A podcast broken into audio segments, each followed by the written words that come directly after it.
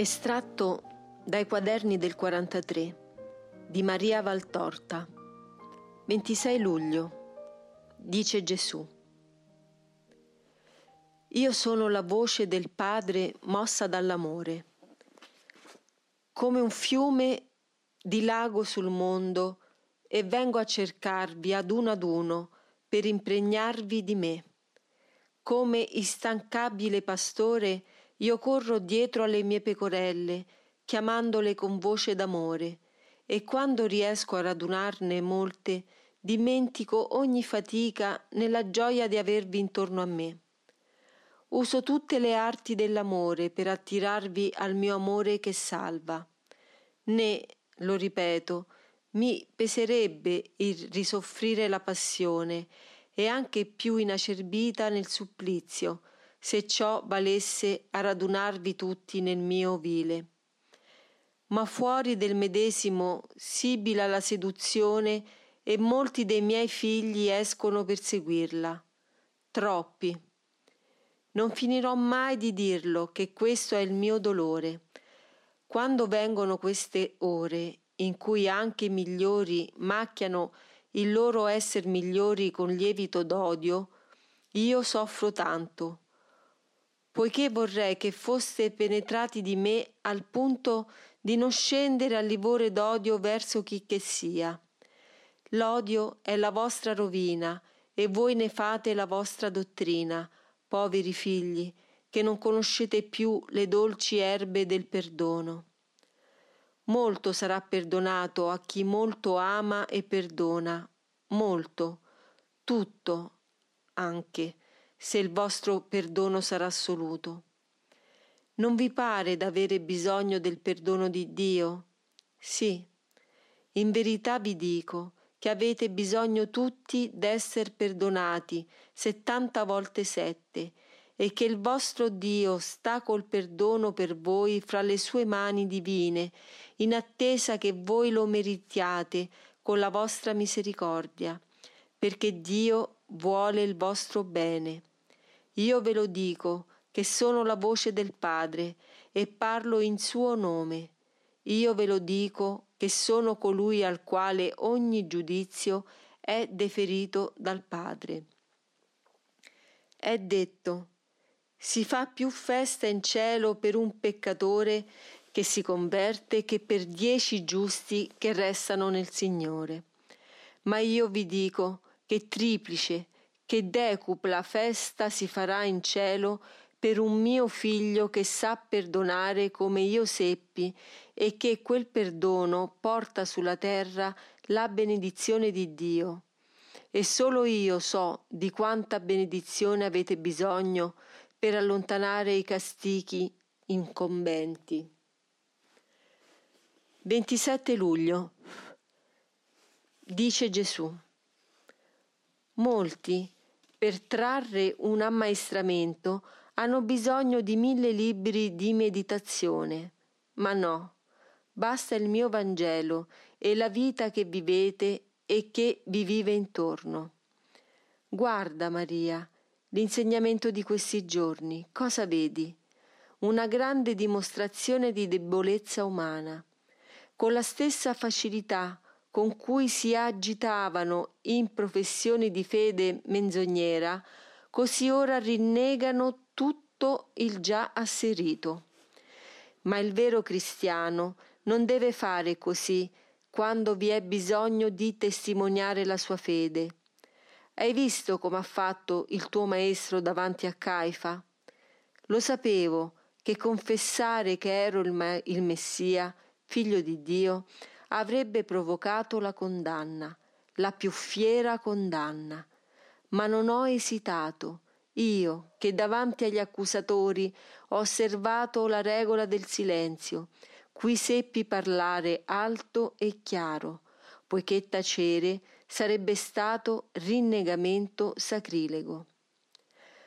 Quando sono imposta le cose del cielo, non si deve esitare nella maniera di agire, poiché eterno è il frutto che viene dalla nostra parola. L'uomo, essere di carne e sangue, non saprebbe essere coraggioso di fronte a certe eroiche confessioni, ed è per questo che l'uomo rinnega con facilità. Ma la creatura che vive nello spirito possiede il coraggio dello spirito, poiché io sono presso chi combatte contro il mondo e contro la propria debolezza. E con me è Maria, la madre di tutti, l'aiuto di tutti. È lei che ha sorriso ai martiri per rincorarli al cielo. È lei che ha sorriso ai vergini per aiutarli nella vocazione angelica. È lei che ha sorriso ai colpevoli per attirarli al pentimento. È lei di cui ha bisogno l'uomo sempre, e specie nelle ore di più viva angoscia. È sul suo seno, sul seno della madre, che vi corroborate e trovate me e il mio perdono, e col perdono la forza, perché se voi siete in me, fruite dei doni del Cristo e non conoscete il perire. 28 luglio. Dice Gesù: non è molto tempo che ti ho detto di aiutarmi a salvarli, i colpevoli dell'ultimo peccato, ma tu non hai capito quanto volevo dire. Hai pregato. Mi basta questo, perché in verità necessita solo a me di capire tutto. Ma per voi, figli miei, non è necessaria la rivelazione assoluta. Tutto quanto vi dico è un dono al quale non avete diritto, un dono spontaneo del Padre ai suoi più cari, perché è caro al mio cuore farvi le mie confidenze, prendervi per mano ed introdurvi nel segreto del Re. Ma non dovete pretenderlo. È tanto bello essere confidenti di un Dio, ma è anche tanto bello e santo essere figliolini, tutti e ciecamente abbandonati al Padre che agisce di suo proprio, e i figli si lasciano condurre senza volere sapere dove il Padre li conduce. State sicuri, o figli, io vi guido su vie di bene. Il vostro Padre non vuole che il vostro bene. Sia i confidenti che i fidenti ci vogliono per la gioia del mio cuore, ed è somma perfezione essere poi confidenti fidenti. Allora siete discepoli, già capaci di agire in nome del Maestro, e pargoli che si lasciano condurre dal Padre. Siete allora il mio conforto e la mia letizia. In un mondo quale è il vostro è così difficile per me trovare anime di discepoli, ed è ancora più difficile trovare anche nei pargoli anime di pargoli. Vi ha tanto corrotti il fiato della bestia, che ha ucciso la semplicità, la fiducia, l'innocenza nella quale io mi riposavo anche nelle anime dei bimbi. Ieri non ti ho detto nulla, Maria, e tu eri smarrita come uno che ha perduto la via. Ma io sono non solo il tuo maestro, sono il tuo medico, e medico non soltanto dello spirito, ma anche della tua carne. Ho visto ieri che eri troppo stanca e ho taciuto, serbando ad oggi tante parole per te. Non voglio che il mio piccolo portavoce si spezzi nello sforzo superiore alle sue forze. Oggi parlo per ieri e per oggi. Tu hai pregato, offerto e sofferto secondo il mio desiderio di impedire il compiersi dell'ultima colpa, e vi sei riuscita.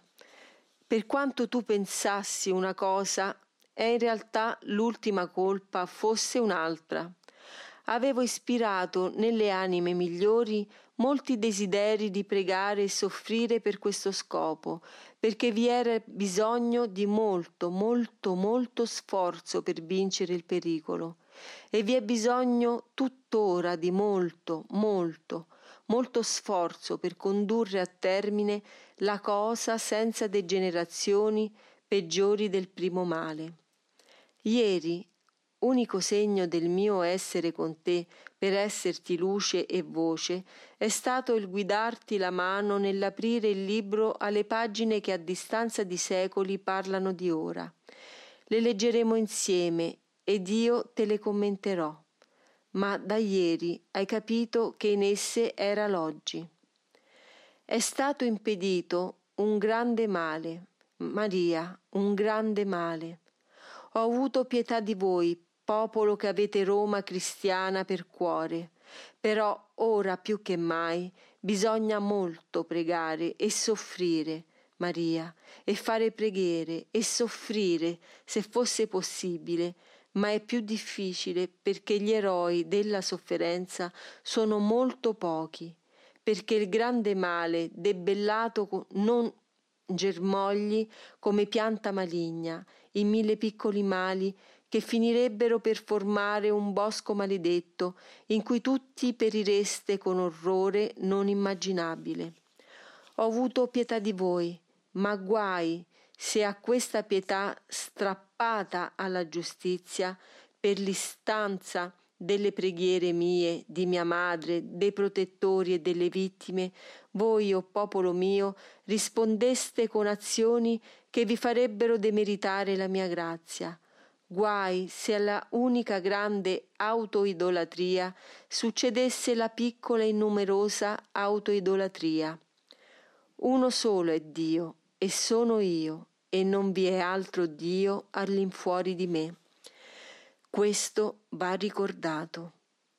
Dio è paziente, ma non è, nella sua infinita pazienza, colpevole verso se stesso, e colpevole sarebbe se spingesse la sua pazienza nel non intervenire a dire basta, sino ad una indifferenza verso il rispetto di se stesso.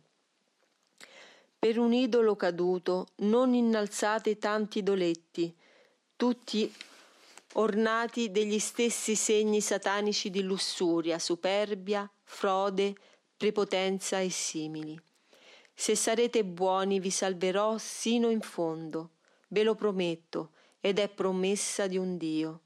E nella mia intelligenza, a cui nulla è occulto, anche il più segreto dei delitti, anche il più insignificante dei moti umani, non pretendo che tutto un popolo sia perfetto.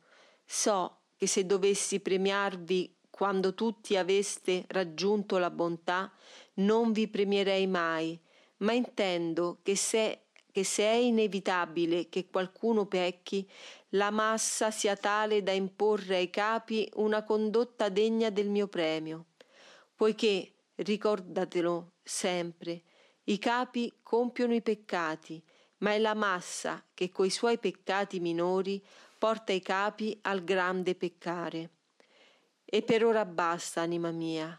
Più tardi rileggeremo insieme Isaia, e come nella sinagoga e nel tempio io te lo commenterò. 29 luglio, dice Gesù. Il libro bisogna saperlo leggere, non con gli occhi, ma con lo spirito. Allora la scienza soprannaturale che io ho ispirato si illumina di luce e di verità. Ma per ottenere questo occorre avere uno spirito unito al mio spirito. Allora è lo spirito mio che vi conduce. Ora guarda. Nelle pagine di Isaia prendiamo come tessere di un mosaico le parole dei capitoli letti insieme e allineiamole con vista soprannaturale. Ti risulteranno più chiare. Comincia da quelle che ti ho indicato per i colpevoli. Anche ad avere compassione dell'empio, egli non imparerà giustizia. Farà cose inique nella terra dei santi e non vedrà la gloria del Signore. Per questo ascoltate la parola del Signore, o schernitori, capi del mio popolo che è in Gerusalemme. Voi avete detto: abbiamo fatto alleanza con la morte, abbiamo stretto un patto con l'inferno. Quando passeranno i flagelli non verranno sopra di noi, perché abbiamo posto le nostre speranze sulla menzogna e dalla menzogna siamo protetti. Sarà distrutta la vostra alleanza con la morte, non esisterà più il vostro patto con l'inferno. Quando passerà tempestoso il flagello vi travolgerà seco, e soltanto gli strapazzi vi faranno capire la lezione. Or dunque, non schernite, che non siano più strette le vostre catene. Guai a voi, che vi rintanate nel vostro cuore per celarne al Signore i disegni. Fanno nelle tenebre le opere loro e dicono: chi ci vede, chi ci riconosce? Perverso è questo vostro pensiero. Guai a voi, figli disertori, che formate nei disegni, ma senza di me, e ordite una tela che non è secondo il mio spirito, e accumulate peccato e peccato. Per questo, ecco, quanto dice il Santo di Israele: siccome voi avete disprezzato questa parola, avete sperato nella calunnia e nel tumulto, e vi fondaste su queste cose, questa iniquità sarà per voi come breccia rovinosa e impercettibile in alto muro, che all'improvviso, quando nessuno ci pensa, fa venire il crollo e va in frantumi. Guai a coloro che scendono in Egitto a cercare aiuti e sperano nei cavalli ed han fiducia nei cocchi, che son molti, e nei cavalieri, che sono oltremodo vigorosi, e non han posto la loro fiducia nel Santo, non han cercato il Signore.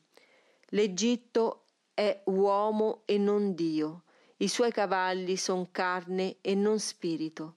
Il Signore stenderà la sua mano, e chi porge aiuto rovinerà. Chi è aiutato cadrà, e saranno annientati tutti insieme. Guai a te, saccheggiatore, non sarai anche tu saccheggiato? Guai a te, schernitore, non sarai anche tu schernito? Quando avrai finito di saccheggiare, sarai saccheggiato. Quando, stanco, finirai di schernire, sarai schernito. Prima di parlare dei soggetti e delle promesse di Dio, commentiamo questo brano. Il cuore dell'uomo, che il profeta chiama empio, è un impasto di superbia, di prepotenza, di ribellione. La triplice lussuria è in esso, trono su cui siede il maligno per empire di pensieri demoniaci quel cuore che ha ripudiato Dio e la sua giustizia.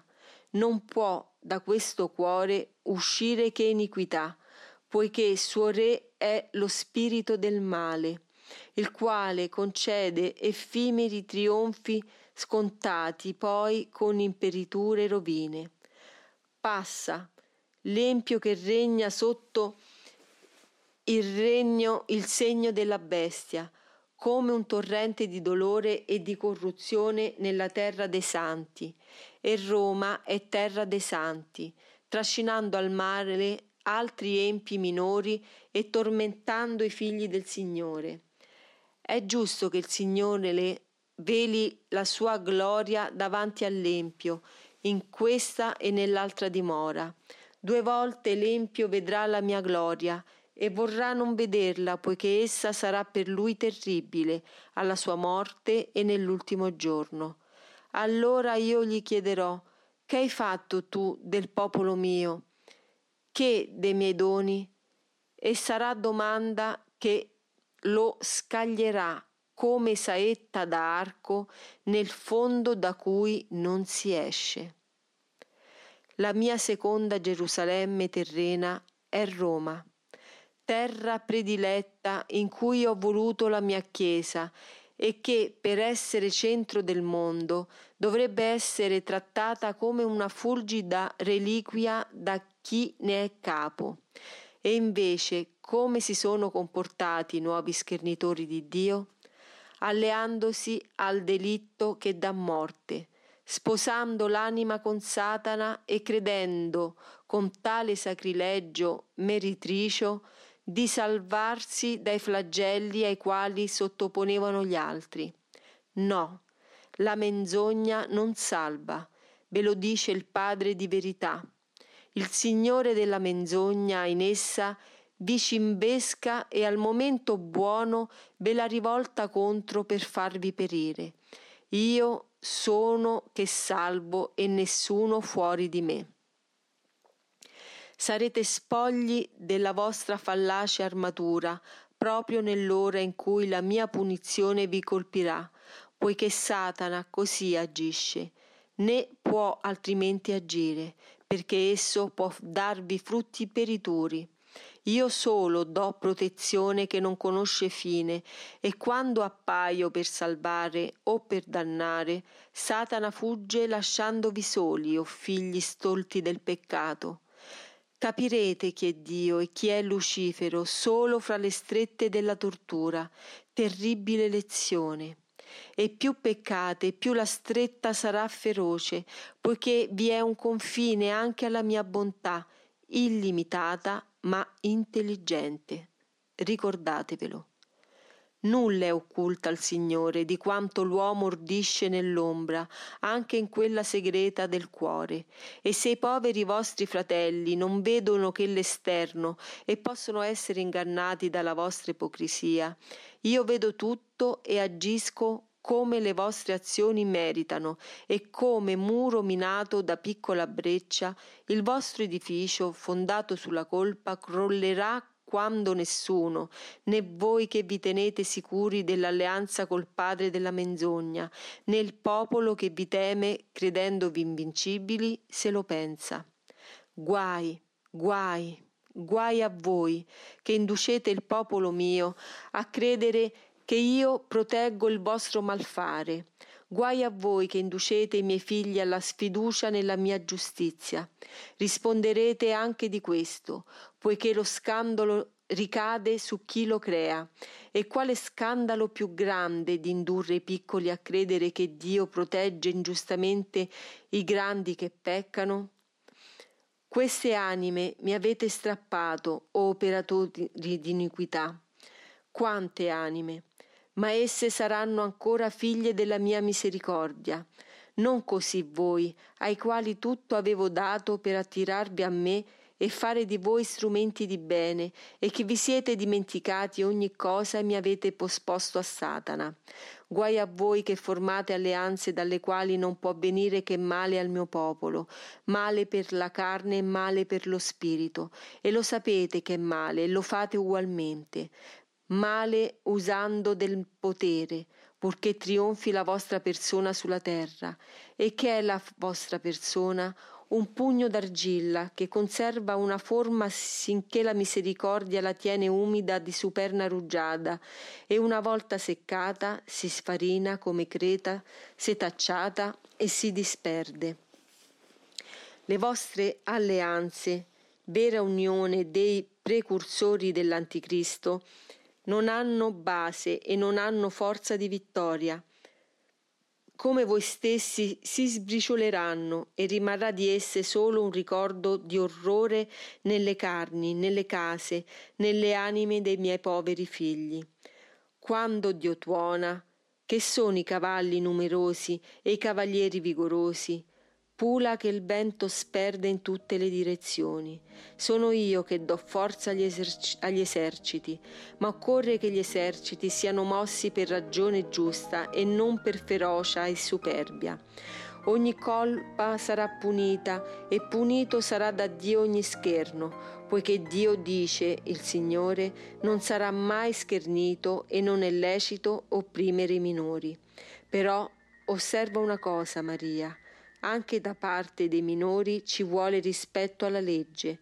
A ciò abbiate con voi sempre il vostro Dio.